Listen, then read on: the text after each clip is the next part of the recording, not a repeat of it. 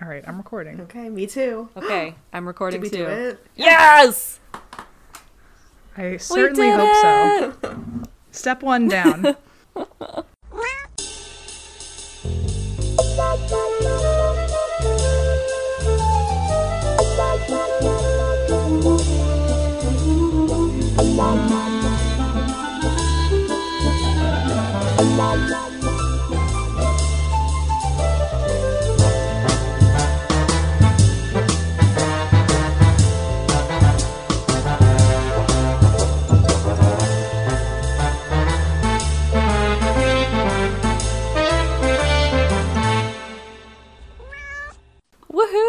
Guys, everyone talking and listening, welcome to Paranormal Captivity and our first guest appearance. Woo-hoo. I'm the first guest? Yeah. You're our first guest.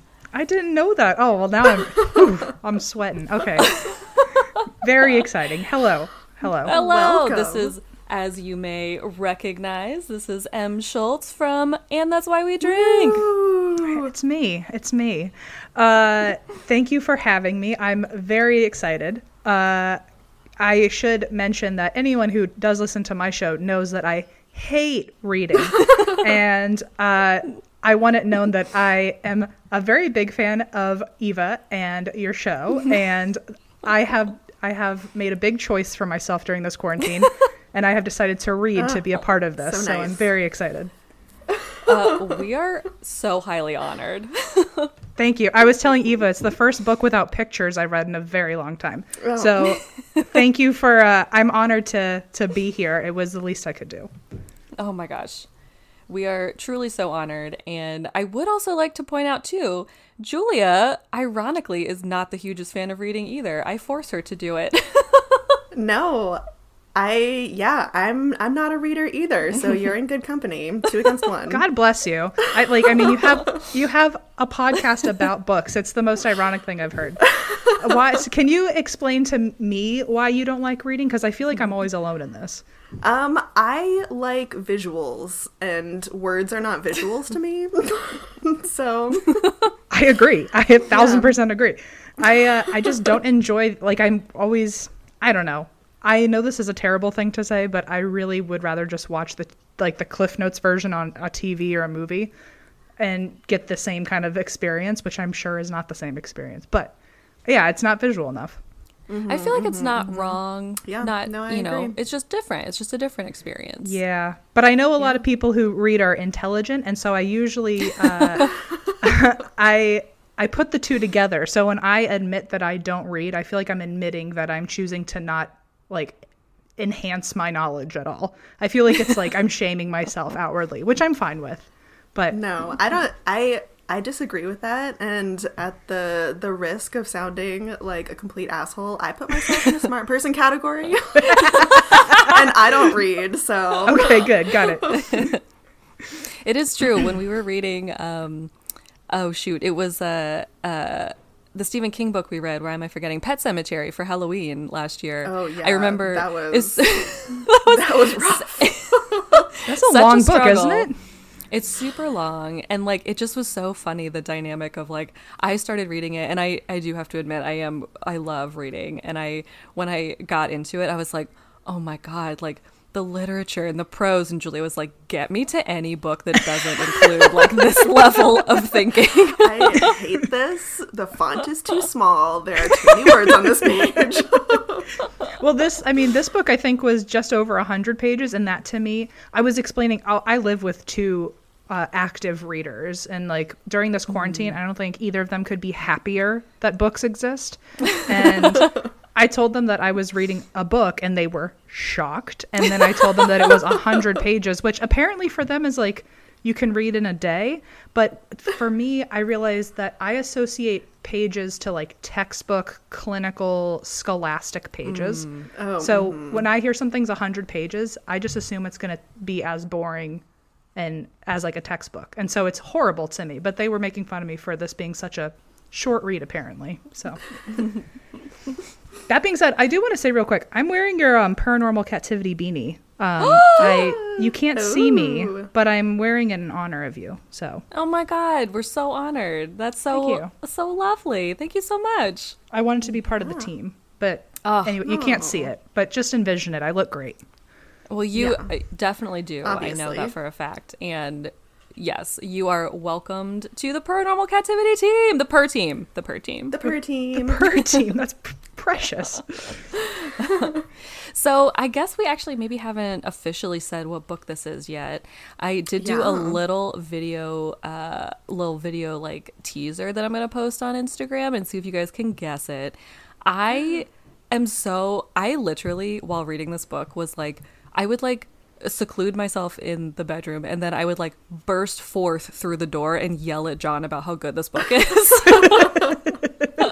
It's a great book. Like, I know, it's so good. Em, do you want to tell us what we read? Yes, I do. It is the story of Bunnicula. I think the full book is called like Bunnicula A Rabbit Tale of Mystery. Mm-hmm. So Bunnicula has meant a lot to me in my life, even though I just went on a tirade about how much I don't read. But when I was younger, there was a copy of Bunnicula in our school library, and apparently everyone loved this book, and it was just never available to sign out. And so because of its like prestige and like its reputation amongst the school that it's always signed out, I assumed it was going to be a great book, and I never got to read it in like 5 years of asking every week if it was available. So the mystere is why I love this book so much. And then I finally read it for this, and I read it a while back, but I don't actually I didn't remember most of it. But this time around, I'm like falling in love with it all over again. It really is a great book. Mm-hmm, mm-hmm. Oh, it's just the sweetest book of all time. Like, not even like that's the wrong word too. It's like so clever and so well written. Julia, you hadn't read it either, had you? Because I definitely hadn't. I actually had read it way back in the day as a youngin, as a child. Well, you had a better childhood than I did, I guess. Yeah, I don't remember when or why. It was probably a school library thing. But all I remembered was the, like, white vegetables. I didn't remember anything else in the story. That is a very visual... Something terrifying, by the way. Yeah. Yeah. That was the point, actually, because I think I had been told that part existed, that was, like, the... I knew the premise was a bunny a bunny vampire. And I didn't, like, put it together that it would be... draining the juices of vegetables. That was the first I burst into the living room yelling at John about how clever that was. It was, I mean, I remember when I started reading it this time around, I was like, how does he become a vampire again? Like, how are we sure? And then the vegetable scene showed up and I was like, oh, that was something I was not seeing coming. Yeah. Mm-hmm. That was a plot twist. It was, yeah, a little, because then you have to kind of for at least the first part of the book, go on the word of Harold the dog and Chester the cat. Otherwise, well, I actually as I maybe I won't say it yet, but I do. I had to bring something over from And That's Why We Drink, and I'm known a lot for my fun facts, and I found many fun facts about Bunnicula that I would like to share with you throughout this. Please do. Okay. Well, I'll let you guys do your thing first, and when the time calls, I will let you know of my fun facts. Oh my gosh, yes, an interspersed fun fact. I love that. Well, we're pretty free flowing. I guess we usually ramble quite a bit in our intro, and then we what else do we usually do, Jules? We usually try to segue our random intros into the book. This is usually the point where we realize that we didn't introduce the podcast. That's true. Good way to start. Which we got that checked off right at the front this time, so we are ahead of the game. So I don't know what to do if we don't have to backtrack and introduce ourselves. That's usually just the whole show, apparently. Yep. I can start with the fun fact. I one of my favorite ones was that apparently this was the first series that Bill Hader was obsessed with growing up. What? Apparently it was like his favorite series as a child. Wow. Oh my God, I love that. I thought it was so nice.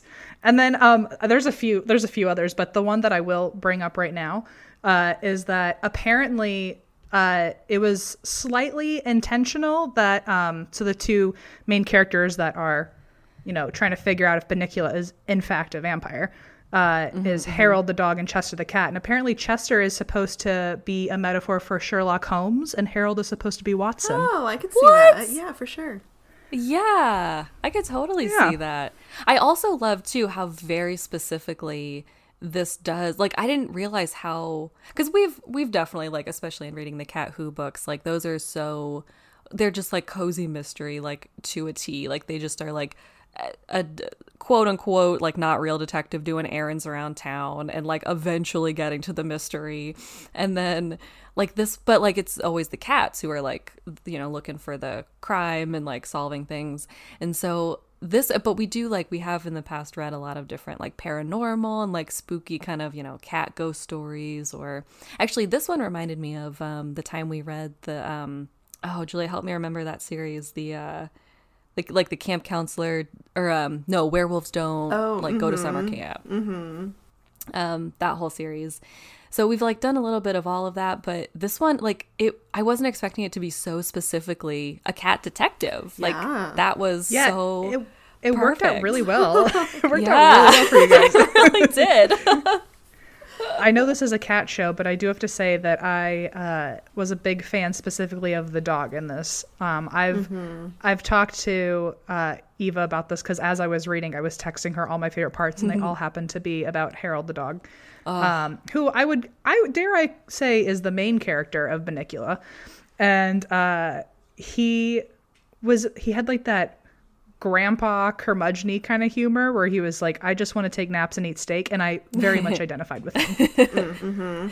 Yes, oh, for sure. Yeah, Harold is definitely, I loved, like, I knew I was already sold on this book from the, like, the first page. Actually, I think that is when I texted you when I was reading it, and I was like, I'm already obsessed with this. I am one paragraph in. This dog is writing a letter to the editor about this experience.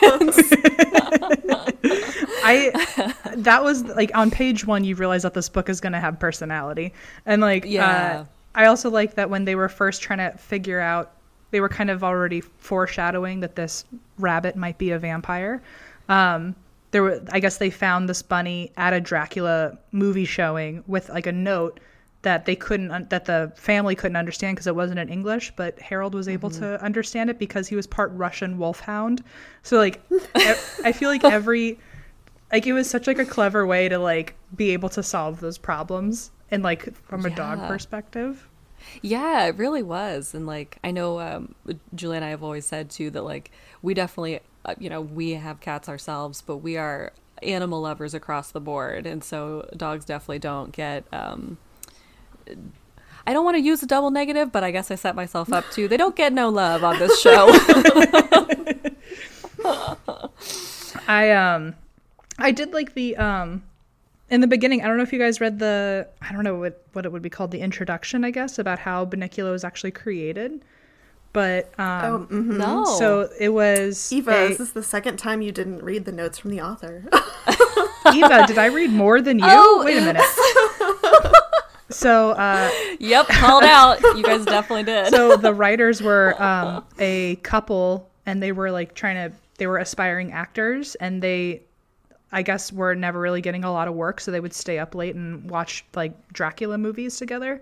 And so they were just having a conversation together about, like, what would be the least likely vampire you could think of. And the girlfriend said, a bunny. And then over the years, they just kind of would sit around and write this story. And then eventually Debbie actually died from cancer. And so in honor of her, he finished the book and never thought it was going to get published, and ended up getting published, I think, right before she died, actually.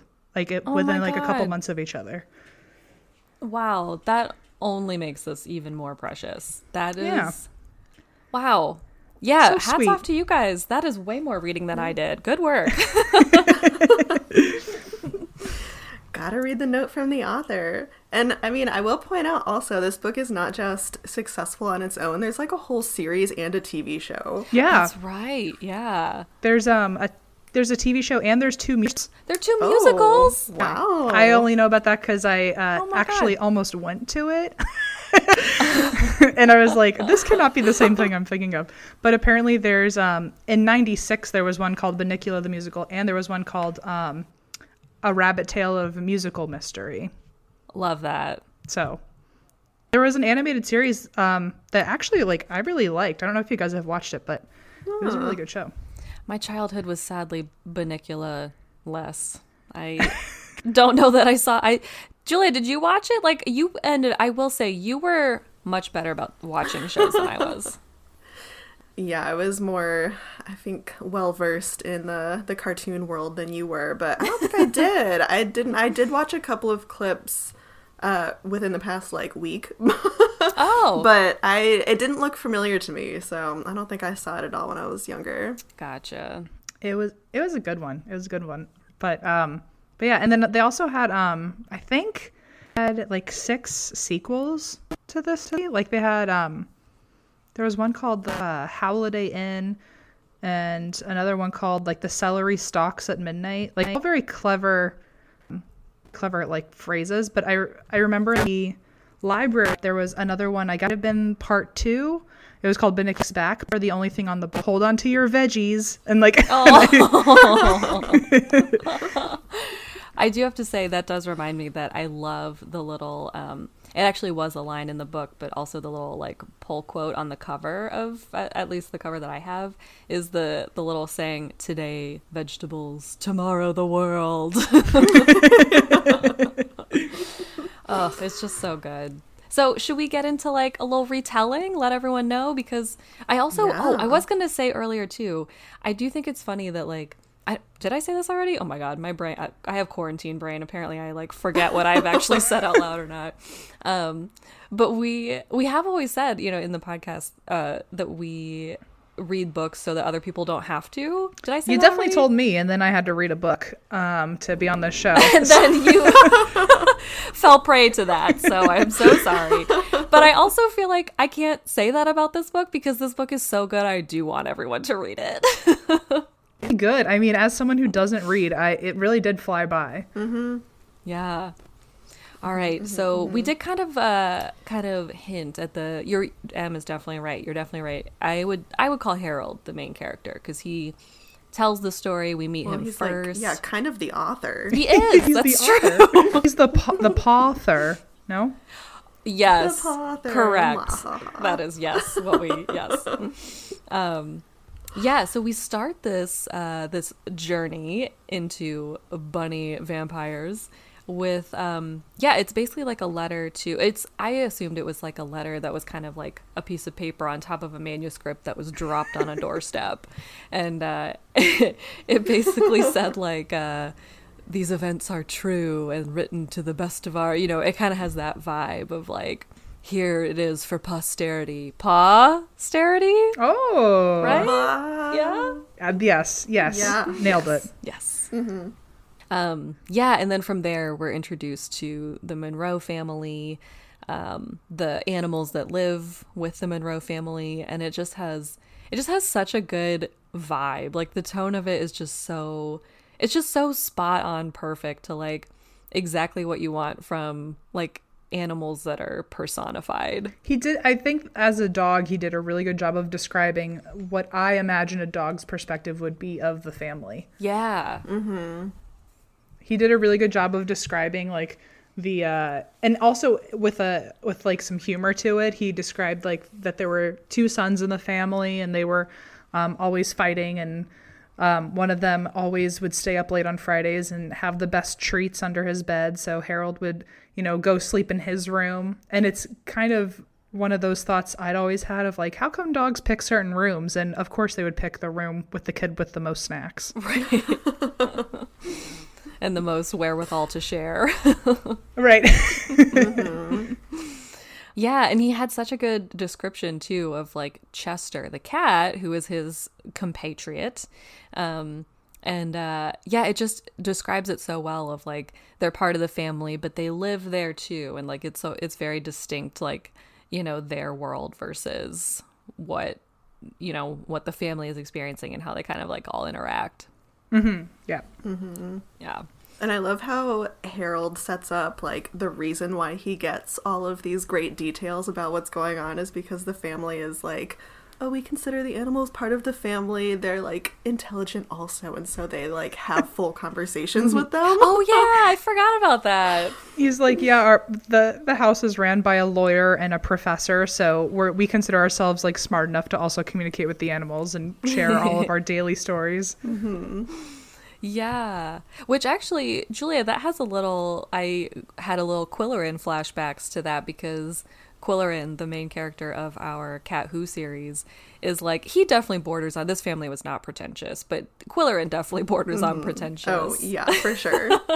But he talks to his cats in that way too. He like reads to them, and he also, but I mean, on the other side, the flip side, he is very disdainful of even his girlfriend who like baby talks her cat. He's like very offended by the way people talk to animals. He's like, if you're not reading A Midsummer Night's Dream to them, what are you even doing? But you're right, that was such a good little moment. Yeah, no plot hole there. No. No, true, yeah.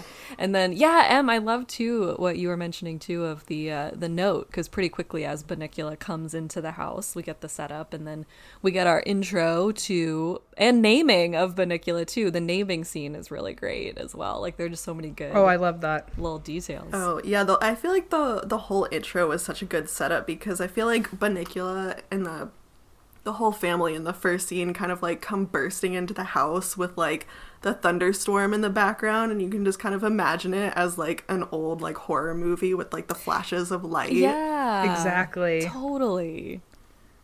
Yeah. So that's how the story starts, and that's how we're introduced to Bunnicula, even though they don't really like... He's not really like introduced as a, I guess, like main character, but the family comes in, and that's how the story starts. They come back from Dracula, burst through the door, and with this like tiny little bundle. And when was the first time we saw that it was like a bunny? Yeah. Oh. I don't remember. At some point in that conversation, I'm not sure I remember, though. Yeah. So it was like kind of a mystery for the first like half a chapter. It was just like in a blanket or something. In a little blanket, yeah. That's true, which I think was also kind of great of the like, you know, a dog would definitely be like nosing around and trying to figure it out too, but like not quite knowing yet what's like going on. Right. Yeah. And I also like, I think it was such like almost a childlike explanation for, not in a bad way, but I think like as a child, if I read this, I would have never had a single question about it, but like that they just happened to find this random rabbit sitting in a theater playing a Dracula movie, and it happened to have this like Transylvanian note saying, take care of my baby. As a 5-year-old, I would have thought like not a single plot hole, like not no doubt in my mind that makes sense. And but reading it as an adult, I'm like, how was this like the draft that they stuck with? Oh my gosh, so true. It does have like, oh my god, sorry. I think one of my cats is barfing. That is not fun. Oh no. Uh-oh. Okay. I think we're good. Sorry about that. Oh god. Technical difficulties, and that we're not technical and we're more barf related, sorry everyone. Oh no, what was I even saying? I completely forget. Oh, the note was just pure like chef's kiss, like, and the reason that you're right, that he could read it was like so amazing, because he was part Russian wolfhound, so yeah, obviously he could translate that note and nobody else could. So, yeah, obviously a Russian wolfhound would speak Romanian. Yes, it follows. It tracks. Oh my gosh. So yeah, and then, oh my gosh, the naming scene too is just so amazing, because they're like, they come in, they're kind of all drying off, they do kind of produce this bunny, and they start to tell the story. So Harold kind of picks up like what happens, and then the naming scene is just so, like, they kind of go into the idea of like, okay, we're keeping this bunny. The two boys, Peter and oh shoot, what is his Toby? Oh yeah, I think, is that right? Yeah, Toby. I think it was Toby. Yeah. Yeah, the two boys are like kind of fighting over, like kind of bickering, and like then the whole family starts brainstorming names. And even though the mom initially is the one that everyone's giving shit for like being bad at naming pets, she's the one that comes up with the name Bunnicula. She won in the end. She did. Yeah, I don't know. I was a fan of Bun Bun too. I thought that was funny. I was a fan of Bunnicula being the third Fluffy of the family. Thought that was going to be real fun. Yeah. I did love that. And then Harold has that moment that was like, I think you and I were texting about it, Em, of like, what did he was like saying something like, there were even a couple moments where I was going to be Fluffy for, you know, a day or two. Every animal in that house has been Fluffy for at least 5 minutes. And she didn't get her Fluffy this time, but she did listen to the rest of the family as they were throwing out different ideas. And yeah, Bunnicula is a pretty strong choice, I'd say. A pretty accurate choice. Yes. And one of the things that maybe you'll probably mention this in a little bit, but he, just to give everyone a description too, he apparently was an all-white bunny, but he happened to have black markings that suggested he looked like he was wearing a Dracula cape, because it started. Oh my God, that's right. It started in a V shape on his forehead and then kind of went over his head and down his back where he was all black. Completely forgot about that. And like the little V, you can even think of like, you know, the old school like noir type vampires that somehow for some reason had like a little cowl, like is that a called a cowlick? I don't know what a cowlick is, but like I think a cowl. Oh, a cowl. Yeah. A cowlick. I think you're right, it's a cowlick. I could be completely wrong and just trying to insert another animal into this podcast. I think it's a widow's peak. A widow's peak. That's what it is. Correct. I think a cowlick is like a circle of, isn't it like the circle? Actually, I think a cowlick is like what alfalfa had. It's like that one hair that won't sit down. Maybe? Okay. We don't know. We'll never know for sure. Consensus. Group does not know.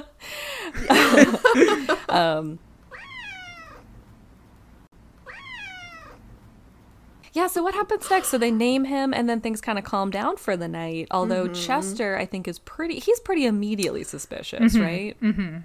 Yeah, Chester hates it from the beginning, but I kind of assumed that that's because he's smarter than the rest of the family, I would say. But he's also a cat, so I would imagine that he would be, like, naturally suspicious of anyone coming into his territory. But he does figure it out way before everyone else. They do say that he, I guess the dad he's an English professor, and so he has a collection of literature that Chester likes to read at night. So he is, because he does read and he does associate that with intelligence, he has a stockpile of knowledge where I think it helped him be more astute from the very beginning that something was off about this rabbit.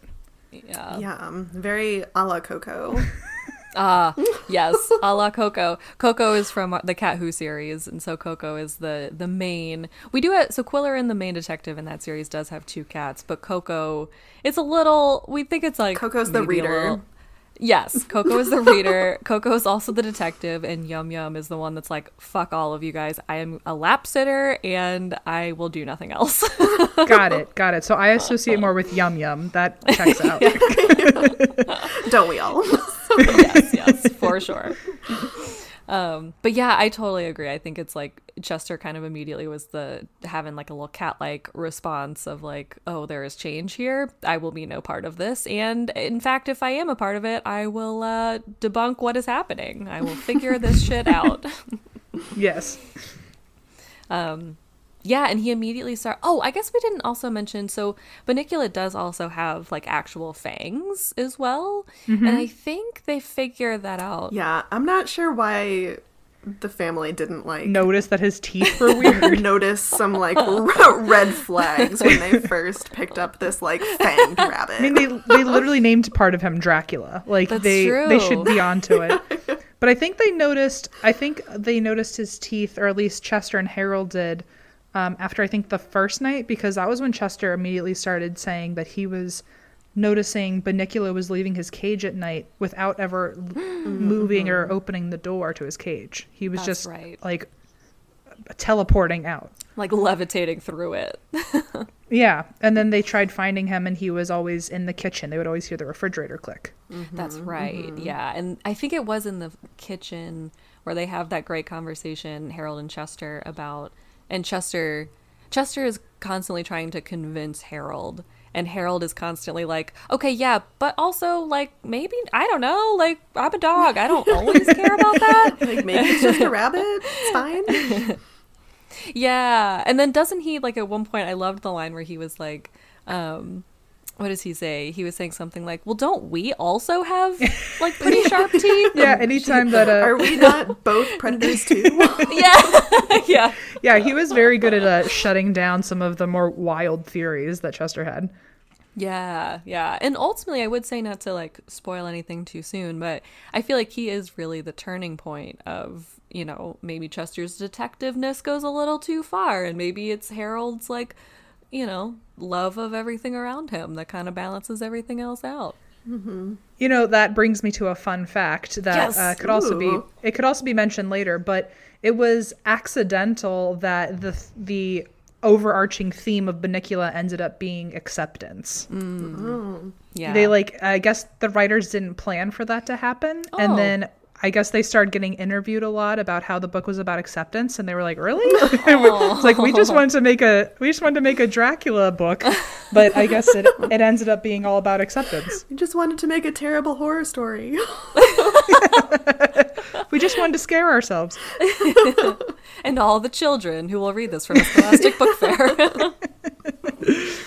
But it is true. Oh my gosh, I do have to say, by the end of this, I was feeling very warm and fuzzy because it did feel very like, oh yeah, I could definitely see the themes of acceptance there for sure. Yeah, I mean, what else are you gonna do with a vegetarian vampire? Like, not really a bad guy. Like, thank God they picked the vegetarian vampire to come into their house. Oh my God, so truly, it could have been like an actual baby. Like, this could be like an actual horror, the same plot, if it was just like a different, like.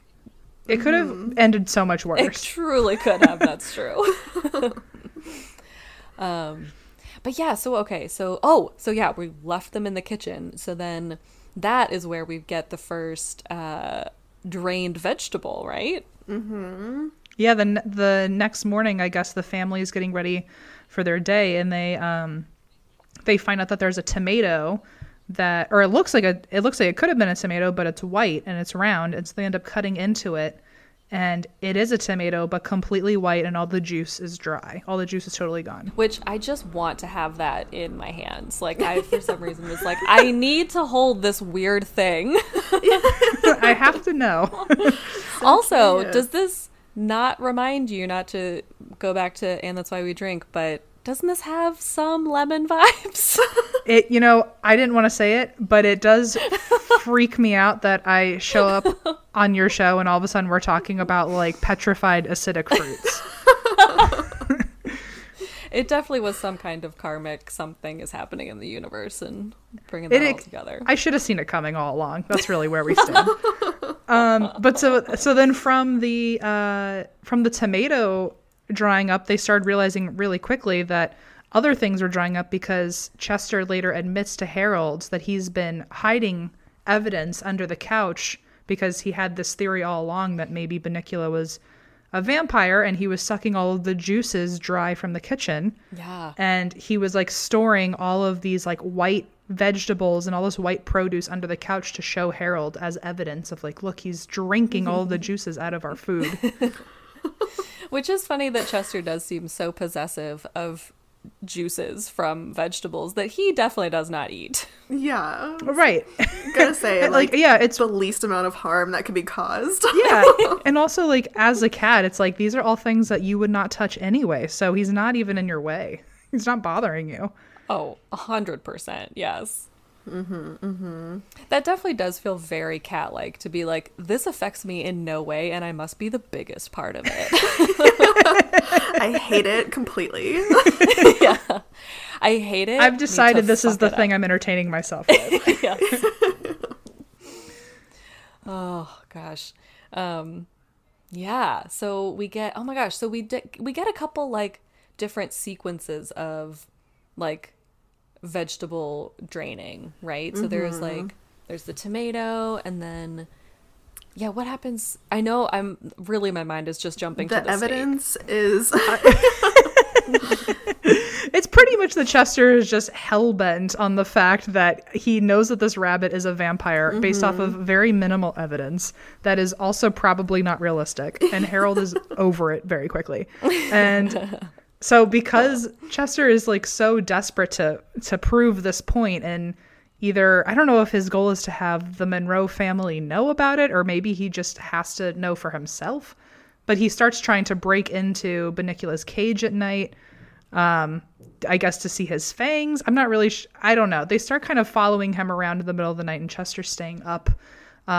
He's sleeping during the day and staying up at night so he can monitor Bunnicula in the cage. Yeah, and I think the first attempt to break him out of the cage was the steak incident, wasn't it? Because they were trying to get him out to drive a stake into his heart, but they picked, the flabby, meat steak. Not an actual vampire killing steak. I did text Eva during that scene, and I was like, this was probably the cutest thing I've ever seen in my life. Yes. Where I guess because Chester was trying to study up on vampires, he had read that you have to pound a stake into their heart. And so they pulled Bunnicula out and threw him on the carpet, and then a stake that the Monroe family had been preparing, they just threw the entire stake on top of Bunnicula, and Chester just started kind of patting at it with his paws, thinking that he was driving it into Bunnicula's heart. And the whole time, Harold is just mad that he can't eat the steak. And it was just adorable.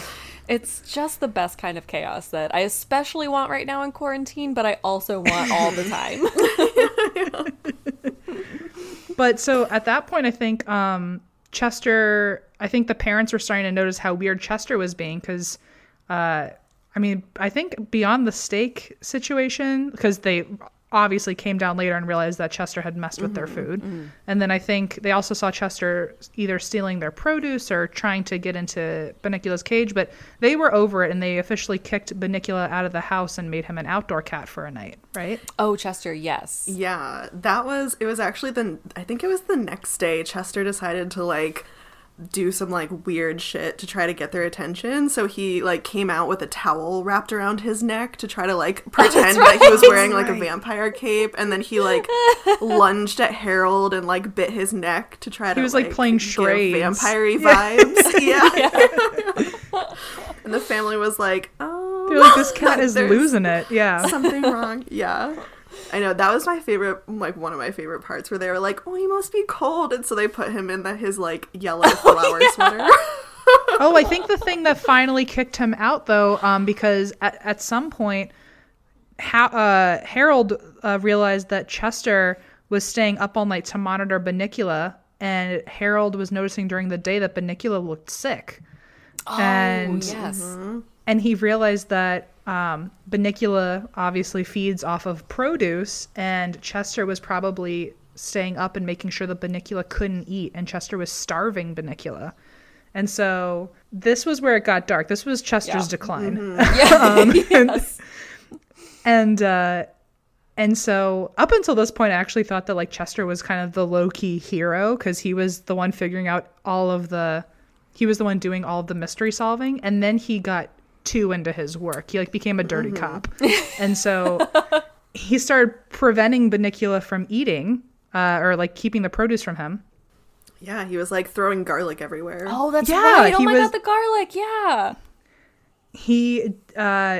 He made a garlic necklace for him and Harold, and then started putting garlic everywhere. So on top of Bunnicula being ill from the garlic, he was also not eating. Oh. And so Harold tried to smuggle Bunnicula out of his cage and drop him in the family salad bowl. Which is a great plan. And yes. Again, as a child, made absolute sense. Oh, and yes. Didn't once question it. Nope. And it definitely feels like the plan of a dog too. Mm-hmm. That feels like it feels wholesome. It feels like a really pure, innocent, I want to help thought. Yes. And Chester finds out and tries to prevent Bunnicula from eating any of the salad, And then apparently that's when he like throws the salad all over the floor, and then the family kicks him out of the house. Right.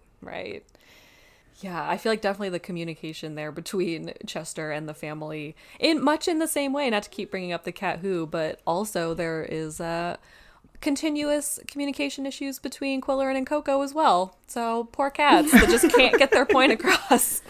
Just can't do it. Yeah. That was actually a really fun, chaotic scene too, because I feel like Harold was trying to like plan everything out so well, and he was like looking at the timer for dinner on the oven and being like, okay, I have like 15 minutes before like the mom is gonna like turn around and notice me, and I have like 10 minutes until the sun sets and Bunnicula's gonna wake up, and like, okay, I can do this, it's gonna be tight. And then like he really put in a lot of effort, mental effort, and then everything just like went to hell and everyone ended up in the salad. yes. Just imagine like ranch dressing flying all over the place. And well, he even used the ranch dressing in his plan. He was like, since they put all that white stuff all over their vegetables, they won't notice if Bunnicula drinks all of them dry and the vegetables turn white. It was a precious thought. We always knew dogs were genius. We just didn't know how smart they were. And so I think after that, now that Chester is out of the house and not terrorizing Bunnicula, that's when Harold starts walking over to his cage at night and like telling him about his feelings. And he was saying that like Bunnicula was a very good listener. Oh my God. And heart melting. Yeah. And at some point, I think the family even notices that Bunnicula is sick, and they find out he's starving. So that's when they start feeding him again. Yeah. Well, they went to the vet the next day. Right. That's what it was, because they were like, oh man, all of our animals are insane. We need to take them to the vet to figure out what the hell is wrong. And it was the vet who was like, oh, let's just give Bunnicula like food, smoothie diet. They put him on an all liquid diet. Yeah, which was perfect. And then the family decided it was going so well, they were just going to keep him on the smoothie diet. Mm-hmm. Yeah. And then I think this is like coming near the end of the book, where they like kind of do like an epilogue where they say that Bunnicula's still doing well on his liquid diet, and they put Chester in like cat therapy for like that's right. And they said that he got a little too into his therapy and like really started analyzing like his childhood or his kittenhood traumas. Kittenhood. And I loved that Harold said like Chester was like coming to a realization about, or he had been diagnosed with some sort of sibling rivalry, and Harold was like, I don't know if that was like an accurate diagnosis, but it makes a lot of sense when I think about the Monroe's sons. Like it definitely explains a lot. Oh my God, I loved the cat therapy. I also loved the little tag that was like, because poor Harold, even though he was trying to save this little bun's life, he ends up at the vet too, and he's like super nervous about it, can't sleep that whole night, and then he goes, and then they have this little scene where like, I think it's even like one of the last little lines at one point, and it's like, and then the best news of all is that I didn't need my shots anyway, so like escaped the needle. Everyone wins. Yeah, you just got like a pat on the head and a treat. Right. Oh, for a job well done. Good job, Harold. Well done, bud. You saved a vampire bunny. Yeah. Oh my God, so good. I do have to say, I wonder if the other books, and let me know if either of you guys have read any of the other books, but I wonder if the other books are more like, have more like interaction with Bunnicula, like if this was the introduction and then maybe Bunnicula like starts speaking in Romanian, or you know, like something that's that would be interesting. Like maybe his like vampire traits come out over time. Yeah, because throughout the whole book he doesn't talk, and that was like, I guess, aside from being a vampire, one of the things that sets him apart from the other animals. He didn't seem to have any, like, communicative skills. I think they said at the end, like, don't they all start, like, being more touchy-feely because of, like, Chester's therapy? He realizes he wasn't, like, a cuddly creature, and they all began cuddling each other at the end. I mean, there is a cute picture. There's an illustration of them all cuddling, which was adorable. I do think that probably as the books go on, maybe he has more interactions with, like maybe he starts speaking more or something, because I know one of the books, I think it's actually the very last book of the series, was like Bunnicula meets Edgar Allan Crow. And which like I remember at the end of it, let me see if I can find it, the Edgar Allan Crow, because there's a really good one-liner at the bottom of the book.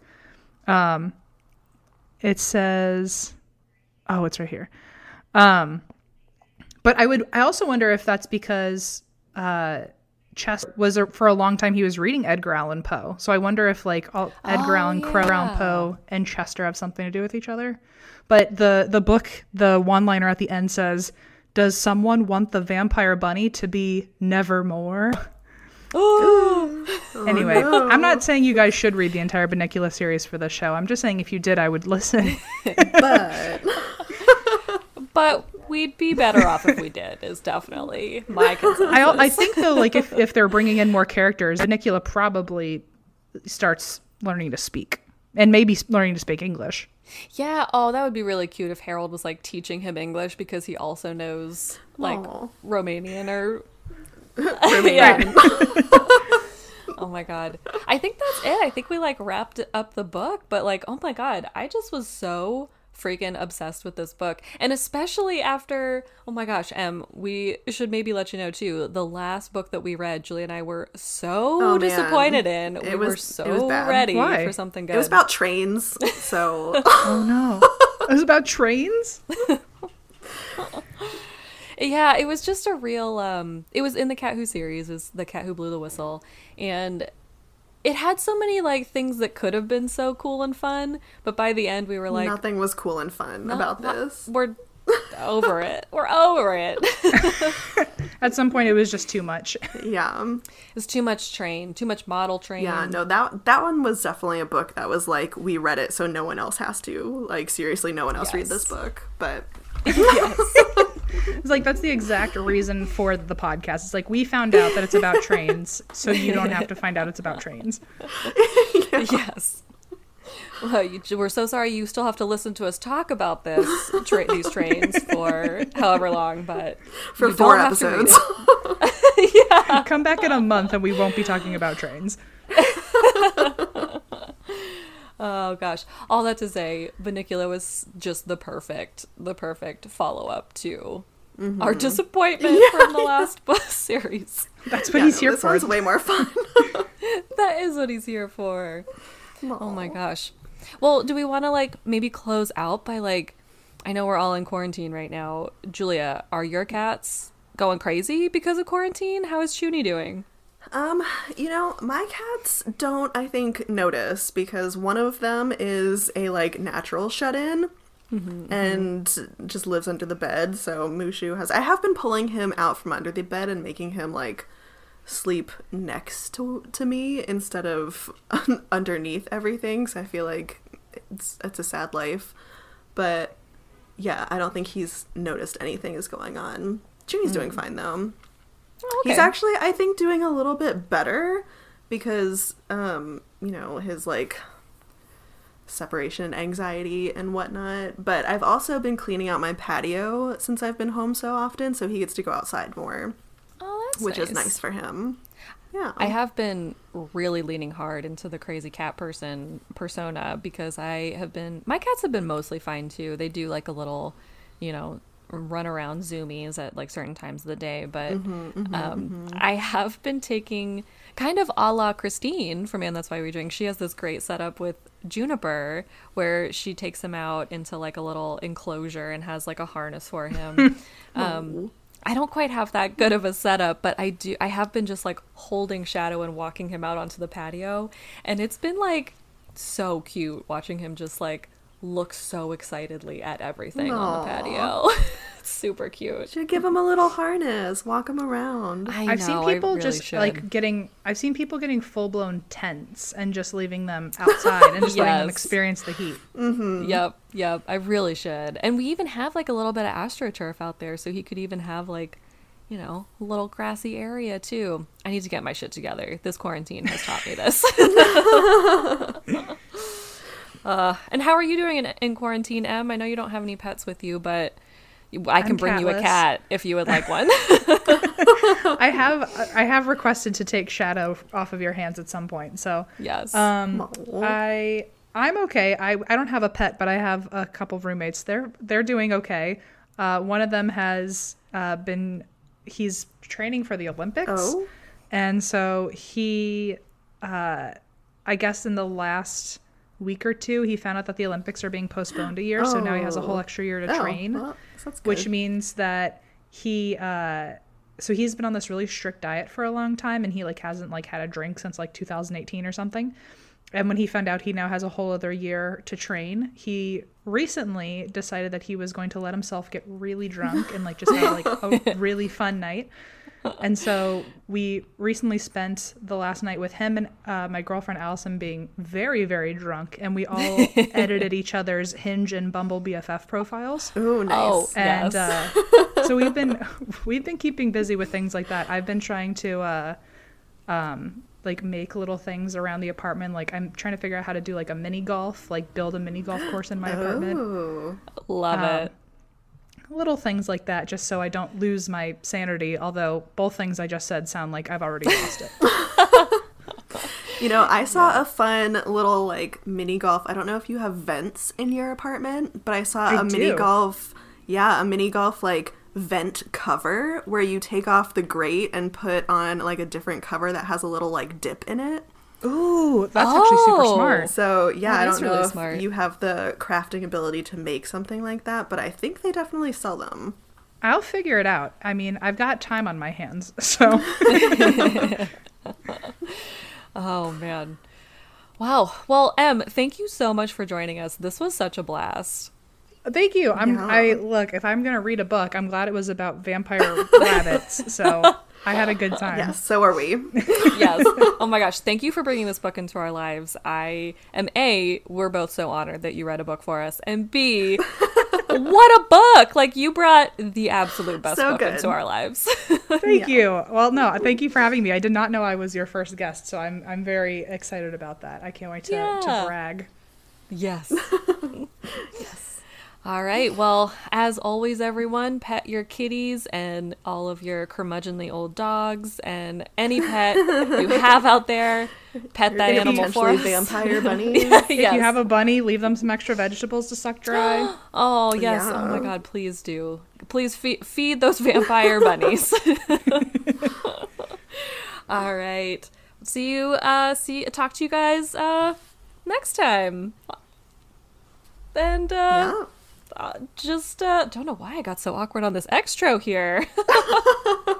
I'm loving it. The more awkward, the better.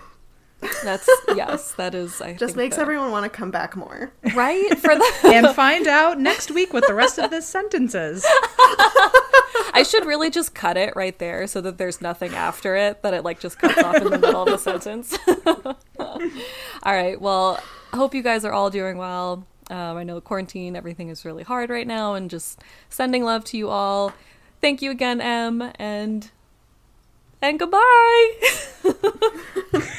And goodbye. And goodbye. And goodbye.